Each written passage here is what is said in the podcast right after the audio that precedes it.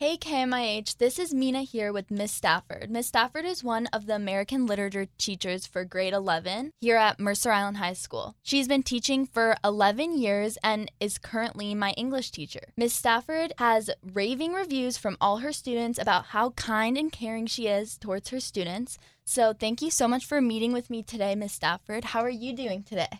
I'm well and I'm glad to be here. Thank you. Okay, well, let's get into it. My first question is How did you get into teaching? I got into teaching later in life. I did my student teaching here actually when I was 39, um, and I had worked in many other capacities, but I think I always knew I wanted to be a teacher, and I sort of managed to avoid it for a long time. And after I had my first child, I thought if I don't go back to grad school now, I never will. So when I was 30, I went to grad school, and I took a long time getting a couple degrees, and then finally did my student teaching when my three kids were all starting school.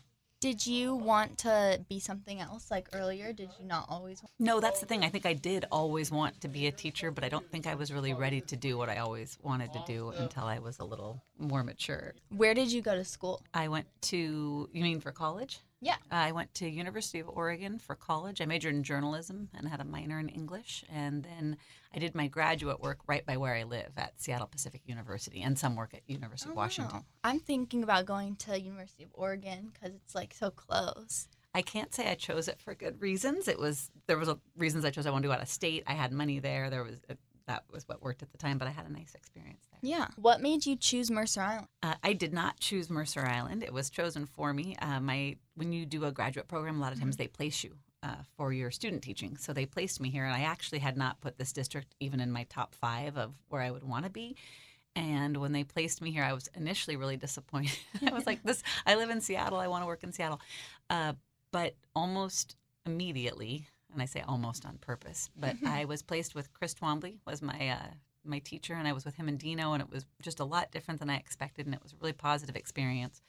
And I actually did my student teaching here. I left for a year to finish my school counseling program, and I was over at Newport doing that. And then the job came available here, and I applied for it. And that's how I came to Mercer Island. Oh wow. Okay. Where have you worked previously? Like, was Mercer Island? You just had your student teaching here, and it was just like Yeah, this is the here? only place I've ever taught. Um, like I said, I did my school counseling internship, which is a year. I did that at Newport High School, and I had worked at Microsoft coordinating patents, and I had worked at a staffing company, putting people uh, work in a vocational school. I'm leaving out, but in terms of teaching, this is the one place I've taught. Wow, that's pretty cool.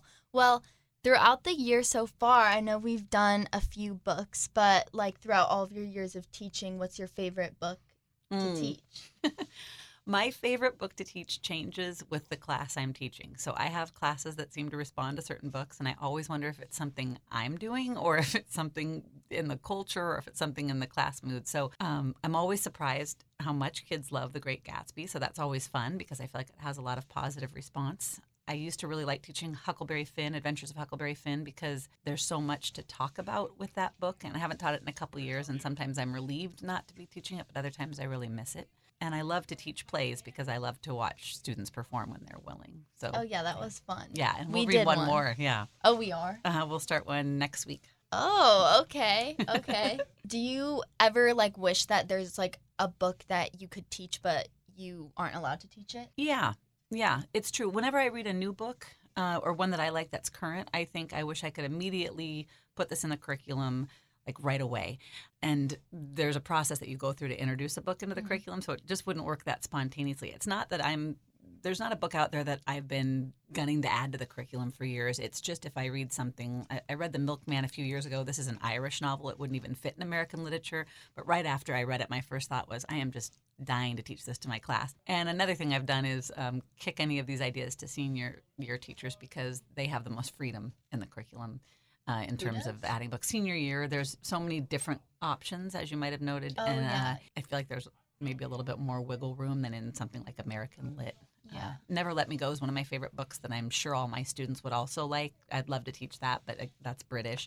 So, Oh. yeah. It, it is called English 11 and it's American Studies. So you're getting Oh. history, American history, and American literature at the same time. So, So, it has to be American. we stick pretty strict to the American lit canon. This is true. When we did Poetry Out Loud, I let you guys pick poets from other countries, and that was the only Oh, yeah. time we've had any sort of loosening of the quote unquote American authorship. Yeah.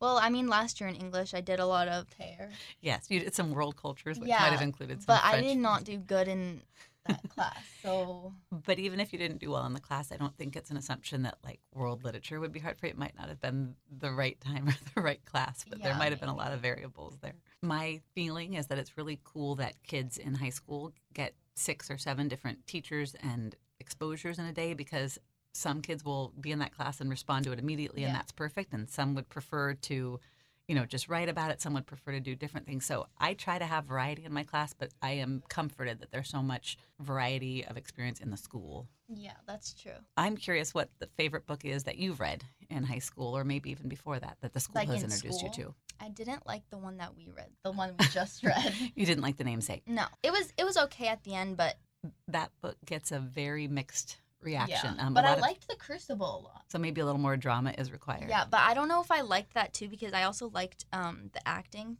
that we did. Mm-hmm, So I don't know if it was like the book mm-hmm. Or, or the that. yeah. Yeah, but last year I didn't like anything I ever read because um, I just didn't understand anything, and it was also a lot of like Shakespeare and like Voltaire poetry things, and no way was I understanding that without you teaching at least a little bit. Like it Mhm. was a really hard. And I think a hard thing. I mean, tell me if well, maybe it'd be hard. Have you ever read a book twice? Yeah, Yeah, and uh, I think that English teachers or te- any teacher who teaches a book to read something once and to get a lot out of it is a hard thing. Yeah. and you get better at it the more experience you have. But I think to ask students who are you know in their teens to read a book and have a meaningful relationship minus the life experience minus the experience with the book and minus the experience with the discipline of reading a lot it asks a lot to get your enthusiasm there. It, it usually takes a very specific connection with you in that book that will make you Yeah. want to do that. So i can understand if you felt that you didn't like it initially but i bet there are books in there if you went back a second time you might say not so bad.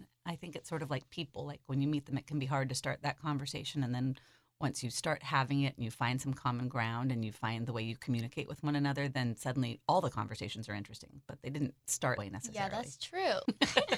You'll have to bring that next time. It's just very funny, all the things that can make a class work for you. And Yeah. some of it's your timing, you know? Yeah, I feel like it's just different, like for every person. Like every year with different teachers, different classes that you get, you just have different experiences in like the same topic that you've had before every year. I absolutely agree. And I think in that way, maybe high school teaches adaptability as much as, you know, it teaches literature Yeah. and other things. Well, thank you so much for getting interviewed by me, Miss Stafford.